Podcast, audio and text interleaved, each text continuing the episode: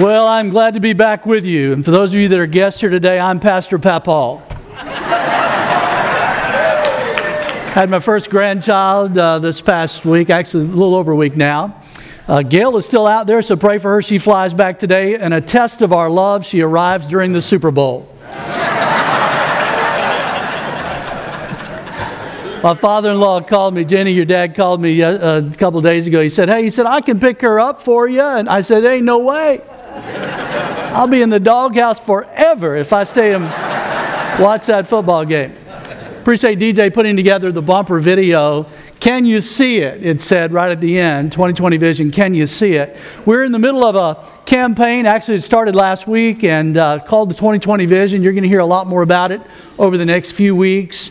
Um, there are various things that we're going to be doing building a new sanctuary, remodeling this building into a children's center. So many of our messages over the next four weeks or so are going to deal with the subject of prayer and faith, which we should be involving ourselves in, growing and learning more about. So I want to invite you to the Gospel of Mark this morning. If you'd look there with me, please. Mark chapter number 8. And I want to speak to you today on the topic of restoring vision. Restoring vision. How many of you got a study sheet when you came in today? Anybody? Okay, good. You'll be able to follow along and take some notes. And we apologize. Many of you have figured out by now that the PowerPoint, the main screen, is down. You can begin to uh, expect during a building campaign or during a faith raiser like we are in, you can begin to expect some problems. And uh, that's okay because the devil's got our number, okay? And if we weren't doing anything for God, he wouldn't be concerned about it. So uh, don't worry about it. We're just going to adapt and go on. We're going to kind of do it the old fashioned way, although we do have some smaller screens for you. And uh, you'll be able to follow along without any problem at all. Helen Keller, the blind and deaf American author and lecturer, once said this. It's a great statement. Listen to it.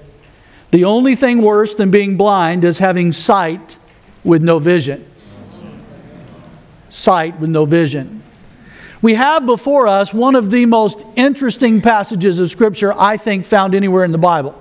I got to tell you, as a pastor, it's intriguing because God does something, Jesus does something in our text. We're going to begin reading Mark chapter 8, down in verse 22, that I don't know of another instance like this.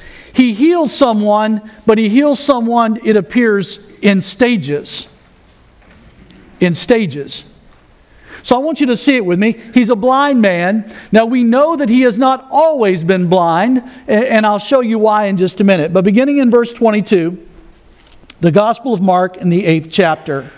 Then he came to Bethsaida, and they brought a blind man to him and begged him to touch him. So he took the blind man by the hand and led him out of the town. Don't you find that interesting? I do. I see that verse and I think to myself, you know, many times in the scripture, people bring people to Jesus. He just heals them on the spot. But this one, he doesn't. He takes him by the hand and he leads him out of the town. And when he had spit on his eyes and put his hands on him, he asked him if he saw anything. That to me is intriguing also. Why does Jesus ask a question he already knows the answer to? You know, he never asks any question in all the Word of God so that he can be informed. He already knows everything. But he asks him, he said, Do you see anything? Verse 24. And he looked up and said, I see men like trees walking. Well, that ought to tell you something right away because how did he know what a tree looked like? Unless he had seen previously. Notice with me the next verse, verse 25. Then he put his hands on his eyes again and made him look up. The, the inference there is that he didn't want to look up again, but Jesus insisted on it. So he looks up again, and then the Bible says, and he was restored and saw everyone clearly. The Greek word rendered restored in this text literally means to return to a former state. So, this man, unlike others in the Bible, that we know Jesus healed, he was not born in this condition, but he lost his sight. Now, I find it interesting the Bible does not tell us how he lost his sight. And as we will learn in just a moment, it doesn't really matter. Because whether he lost it through a severe accident, whether he, he lost it uh, even from birth, it, it, doesn't matter because Jesus is not limited in how he goes about. One, one miracle is not greater than another with God. He doesn't have to exert himself more to do one thing than he does another.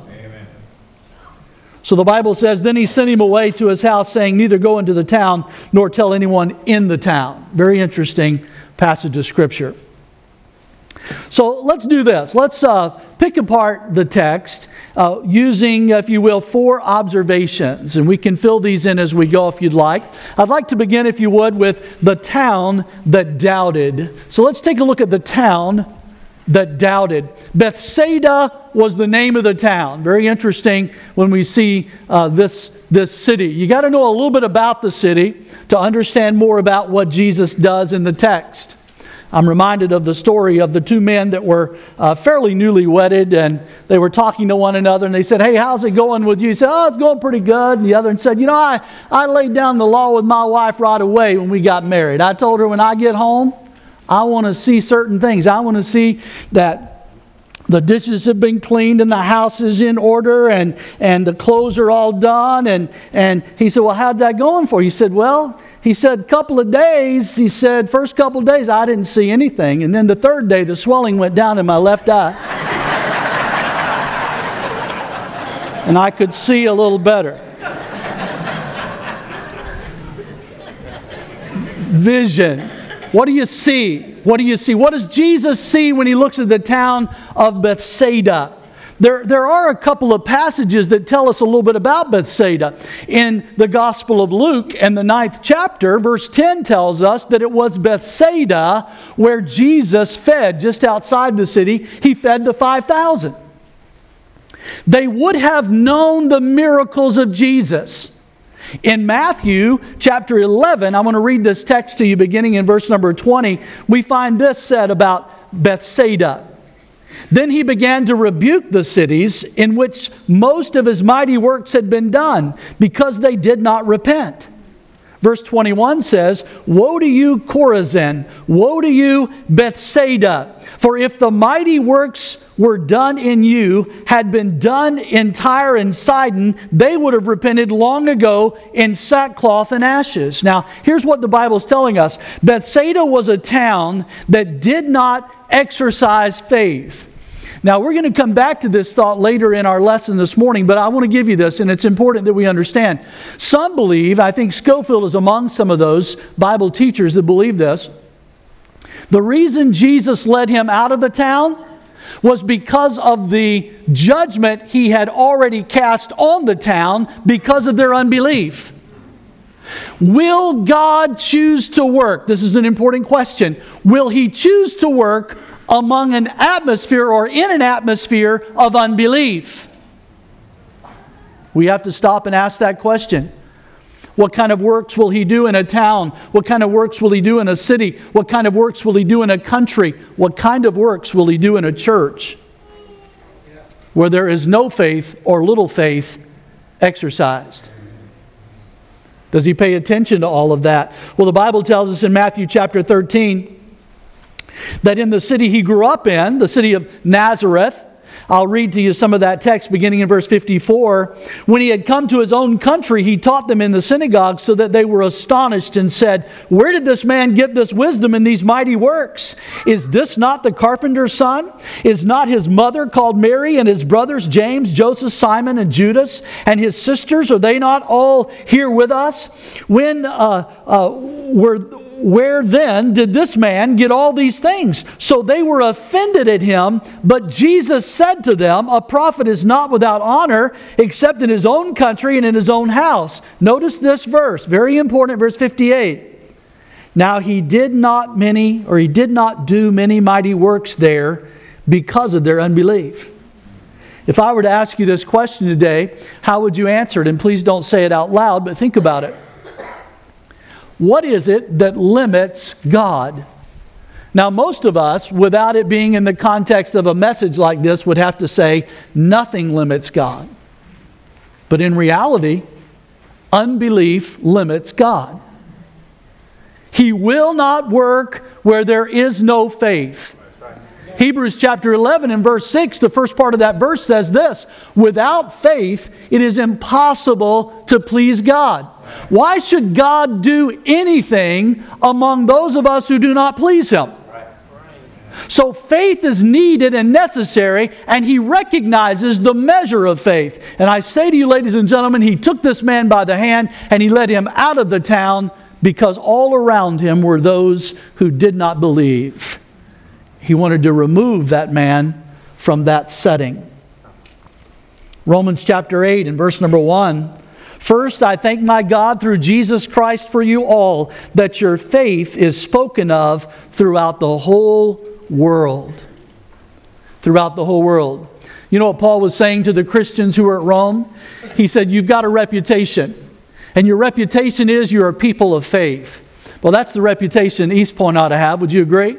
And I think it's one that you do have. I think people know. When missionaries come through our church and they go to other places, they share what you've done for them and how you have responded, and they share with other people. When you go into your neighborhood and you find out things that people know and say about East Point, I think you're going to find that people recognize it's a church of great faith. And let's keep that going. Let's not stop. Let's not become like Bethsaida became. And I do believe they became that way. And may I suggest to you also, this man in his life once had vision, but he lost it. Maybe you're here today and you say, you know, preacher, I, I don't really know the Lord Jesus Christ as my Savior. And by the way, not knowing the Lord is considered spiritual blindness according to the, the, uh, the scriptures. And we'll come back to that thought. But maybe there was a time in your life when you did trust Christ and you are born again and you have that. But somewhere along the line, you've lost your spiritual vision, the spiritual sight, the walking by faith and not by sight that you used to do. That you used to do. Let's talk about number two on our observations, and we're going to call it the trauma that distressed. That's that blindness, the blindness. You know, on occasion, the Bible actually tells us what happened to people. We read about uh, Mephibosheth in the Old Testament and how he became lame. We read about some people that are blind, and the Bible actually says they were blind from their birth. And, and even on one occasion, the disciples said to Jesus about a man who was blind, said, Who has sinned, this man or his parents, that he should be born blind? So we're given a little bit of insight. With this guy, we don't know a whole lot. We don't know. We know from the terminology used that it was restored, that he once had it, and now it was brought back. We find in the scriptures where this analogy is used, Jesus said in Matthew chapter 23 and verse 24, he was referring to the scribes and Pharisees. These were the religious elite of his day. And he said to them this He said, You're blind guides who strain at a gnat and swallow a camel. Now, that terminology is interesting terminology, and literally, if you were to go to a well and, uh, and pull out a, uh, a scoopful of water, if you will, they would look through it and they would pull out whatever gnat might be in it so they didn't swallow it. But what Jesus was saying was, You guys are ridiculous. You're, you're so petty about some things, and then you're just swallowing camels. You strain at a gnat, but, but you've got all of this other stuff wrong. And he called them blind guides you can't see, but you're leading other people. The blind are leading the blind. And Jesus said both will fall into a ditch. In the Laodicean church, Revelation chapter 3. Would you look over there with me for just a minute? I want you to turn in your Bibles if you would. And there are many of us who believe, and I, I preached on the book of Revelation last year, and uh, we believe, of course, that the Laodicean church is a representative of the time that you and I live, that is the last days of the church, just before the rapture takes place. And in Revelation chapter 3, down in verse number 17, uh, we find these words Because you say, I am rich, I have become wealthy, and have need of nothing, and do not know that you are wretched, miserable, poor, blind, and naked. Now, let me pause a moment. That's an interesting phrase. And do not know. And do not know. Now, why is that important that we bring up? What did Jesus say to the man after he had touched him the first time? He said, What do you see? What do you see?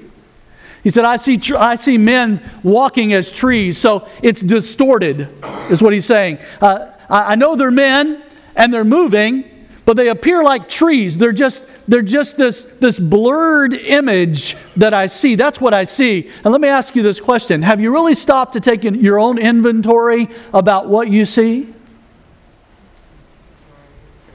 You see, that's why Jesus asked the question. Did Jesus know this man saw men walking as trees? Yes. Did Jesus know that this man did not see clearly? Yes. When God, way back in the Garden of Eden, called for Adam and he said, Where are you? Do you think God knew where Adam was? So, why does God ask questions? He doesn't ask them so that he gains the information, he asks them so that we can take a personal inventory.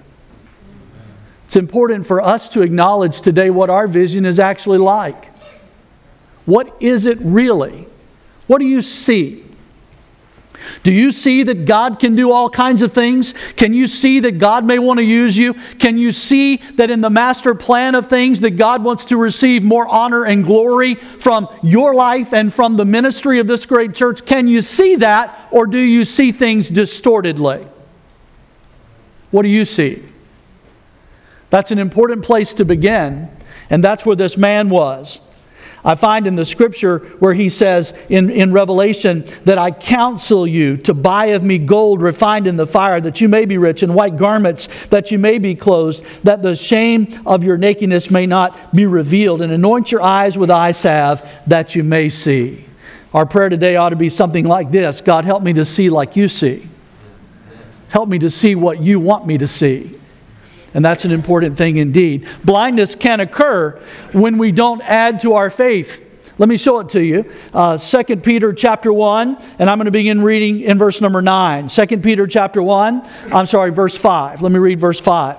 But also for this very reason, giving all diligence, add to your faith. Let me pause a moment. Add to your faith. You say you have faith, okay, that's great.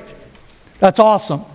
You trusted Christ as your Savior. That's fantastic. That is, that is wonderful. But have you added anything to your faith? Not for salvation's sake, you don't need to. But for growth and glory for God, have you added anything? Look at what the Bible says. Add to your faith virtue, and to virtue knowledge, and to knowledge self control, to self control perseverance, to perseverance godliness, to godliness brotherly kindness, and to brotherly kindness love. Now let me pause. Here's what the prophet is, saying or what, what the apostle is saying. Peter said, Here's some things that you ought to be growing in. From the day that you got saved, you should be progressing in your Christian life.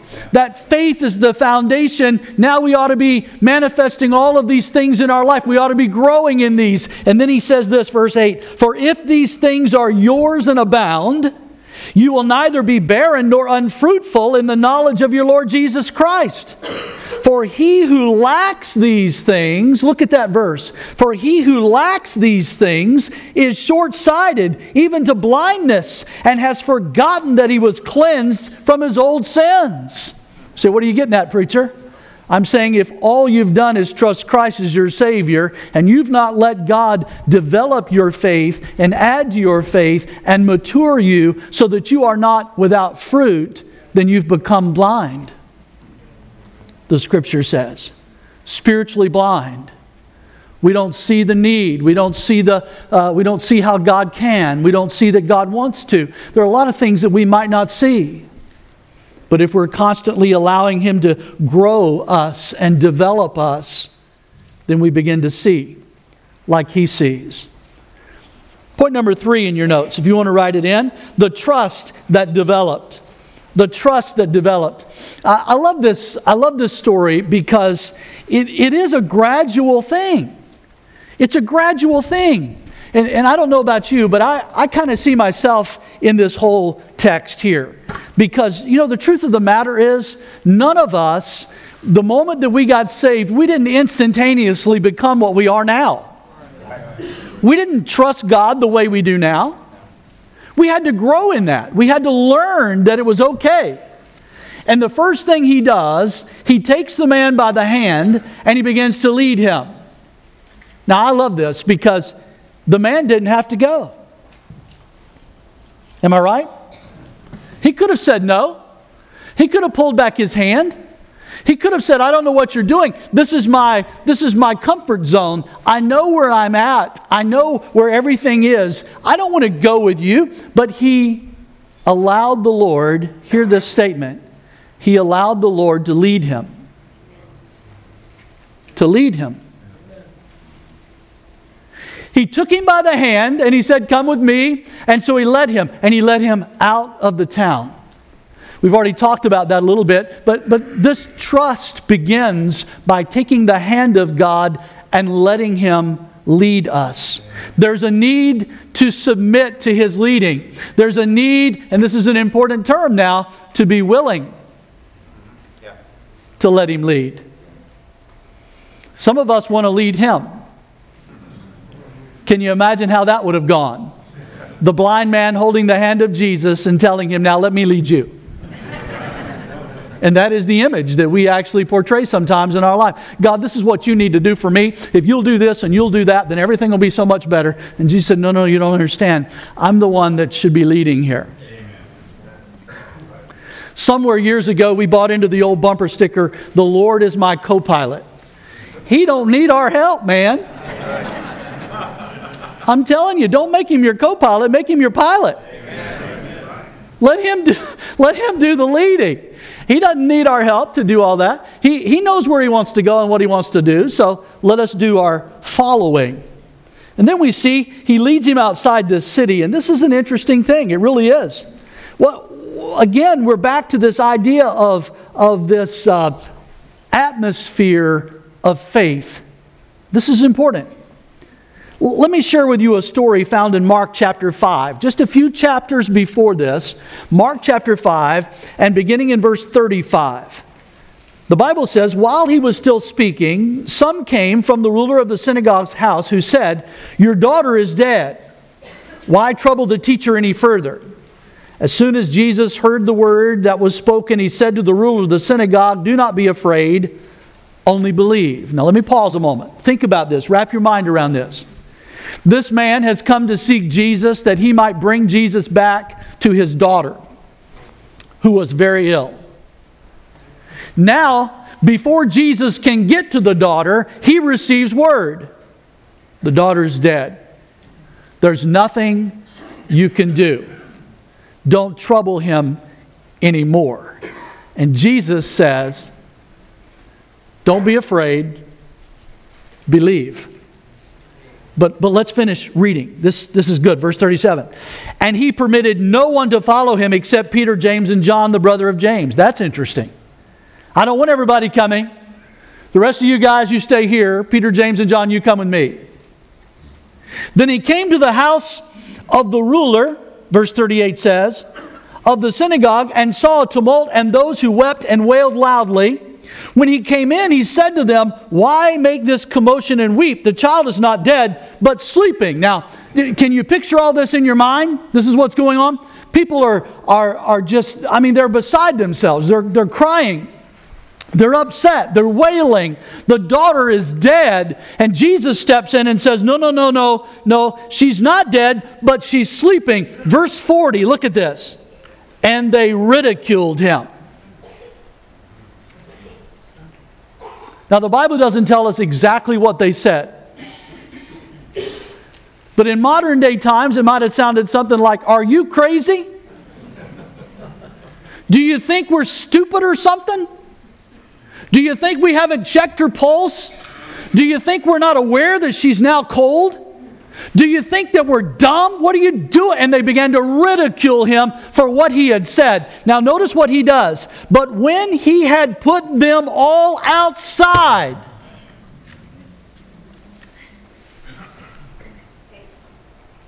what am I talking about? I'm talking about an atmosphere of faith versus an atmosphere of disbelief.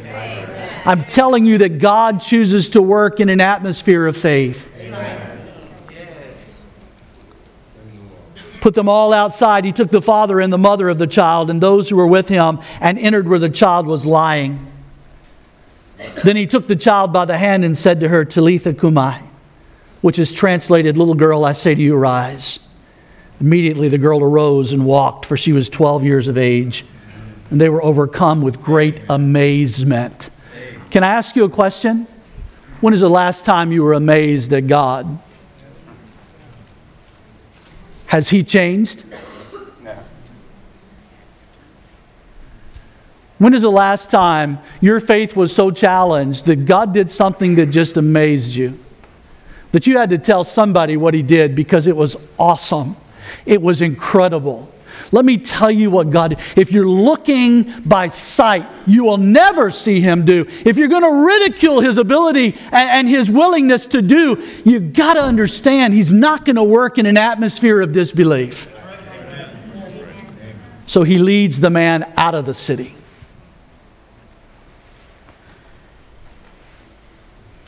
He drives the people from the room.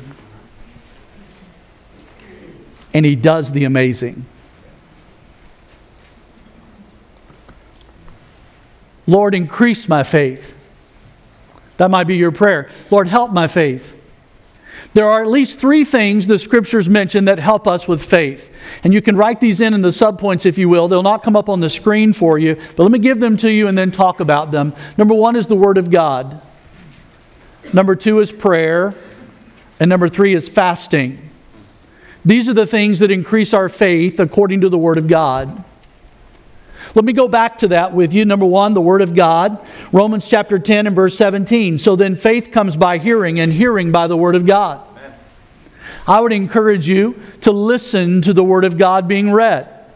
I would encourage you to read it out loud. I would encourage you to get the audio and the CDs or listen to it online to listen to the Word of God. The Bible says hearing the Word of God increases our faith. There are times I have sat in services where I've listened to psychobabble.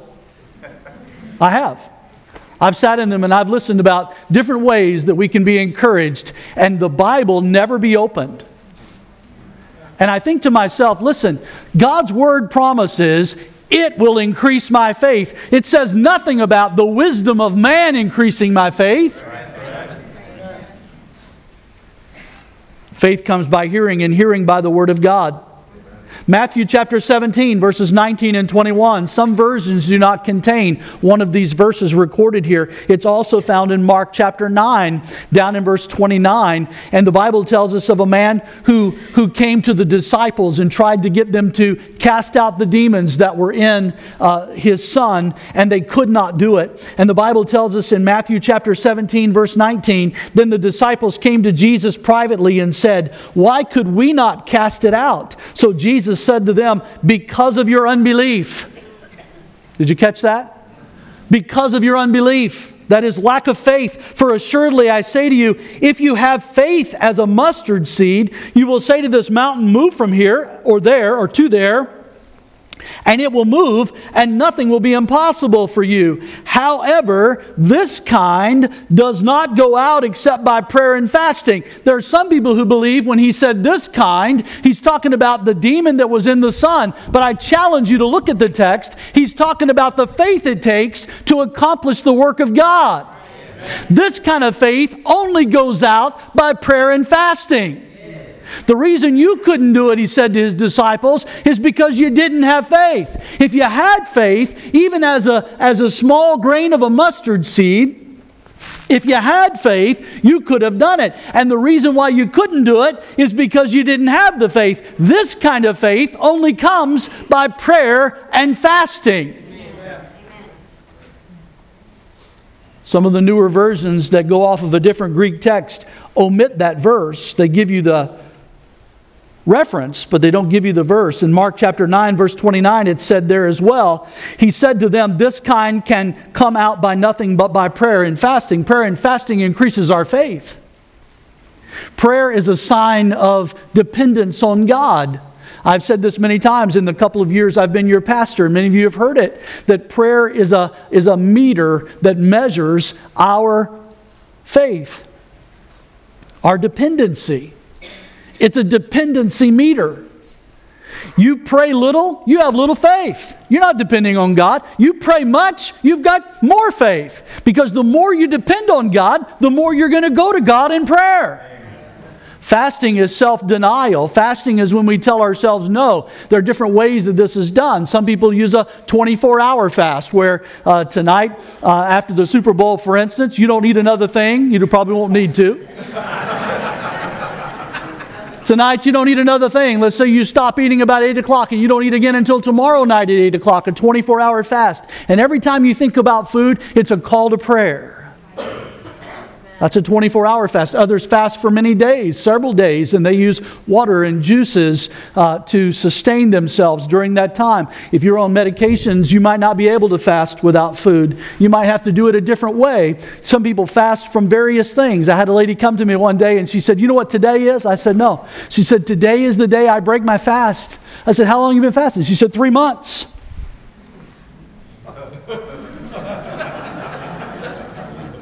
I said, Three months? She said, Yeah. She said, I've been fasting from Frosties at Wendy's. True story. She said, Pastor, she said, You don't know how much I love Frosties. Apparently, every day she gets a Frosty. And that day was the end of her fast, and she was heading to Wendy's when she got out. She got out of church. It's true story. So I don't know what you're fasting from, but anytime you deny yourself and you think about that, it will bring an element of increased faith to your life. So I challenge you read the word and pray and practice fasting. Practice it. And then, last of all, let me talk about number four, the fourth observation, and perhaps my favorite part of the whole story. I'm going to call it the touch that delivered. The touch that delivered. Imagine this Jesus touches the man, and he tells him to look up and tell him what he sees. He said, I'm, My vision is distorted, it's not clear. I see men, but they're like trees. They're tall and thin, and they just, it's not clear. So the Bible tells us he touched him again. God is a God of second touches. There's several places in the Bible where we find this. And it's a great thing if we'll allow the Holy Spirit to apply it to our hearts. It's a great thing. Elijah, driven out by the brook, and the brook dries up. 1 Kings 19, verse 7 And the angel of the Lord came back the second time and touched him and said, Arise and eat because the journey is too great for you. Jeremiah. On a couple of occasions, God used the second touch. The Bible tells us he was locked up in prison for no other reason than that he shared what God said. Jeremiah 33, verse 1 through 3 Moreover, the word of the Lord came to Jeremiah a second time while he was still shut up in the court of the prison, saying, Thus says the Lord who made it, the Lord who formed it to establish it, the Lord is his name. Call to me, and I will answer you and show you great and mighty things which you do not know. Then there's Jonah. Jonah, go to Nineveh. No, sir. I'd rather be among the seaweed and the fish's belly. Okay? All right, it's enough. The Bible tells us the fish vomited him out. Jonah chapter 3, verse 1. Now the word of the Lord came to Jonah the second time saying, Arise, go to Nineveh, that great city, and preach to the message, preach to it the message that I will tell you. You know, the, the truth of the matter is, and some of you may be shocked by this statement,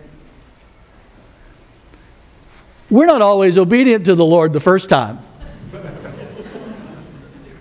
Some of us, it takes a little while to understand. Some of us are a little more hard headed than others of us. Now, don't look at anybody, I'm just saying.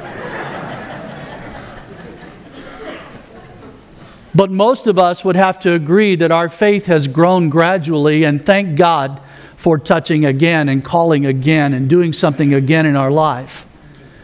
There was a time when you didn't trust Him, and then you set out, and little by little, almost like this man's vision, you began to see what God could do. And you praised Him and you thanked Him. Here is a man who probably didn't have hardly any faith at all. As a matter of fact, did you catch the beginning of the story? He doesn't come to Jesus, others bring him to Jesus. You see, the truth of the matter is, people are not going to just flock through those doors that need the Lord. Some of us are going to have to work at bringing them. And while they're in His presence, He'll offer His hand to lead them. And many of them will follow, and they'll trust Christ. But it doesn't mean somewhere along the road, like many of us, that we will not lose that vision somewhere. We don't lose our salvation. Amen. But somehow we started looking at things and walking by sight. We started thinking, you know, maybe we are all that.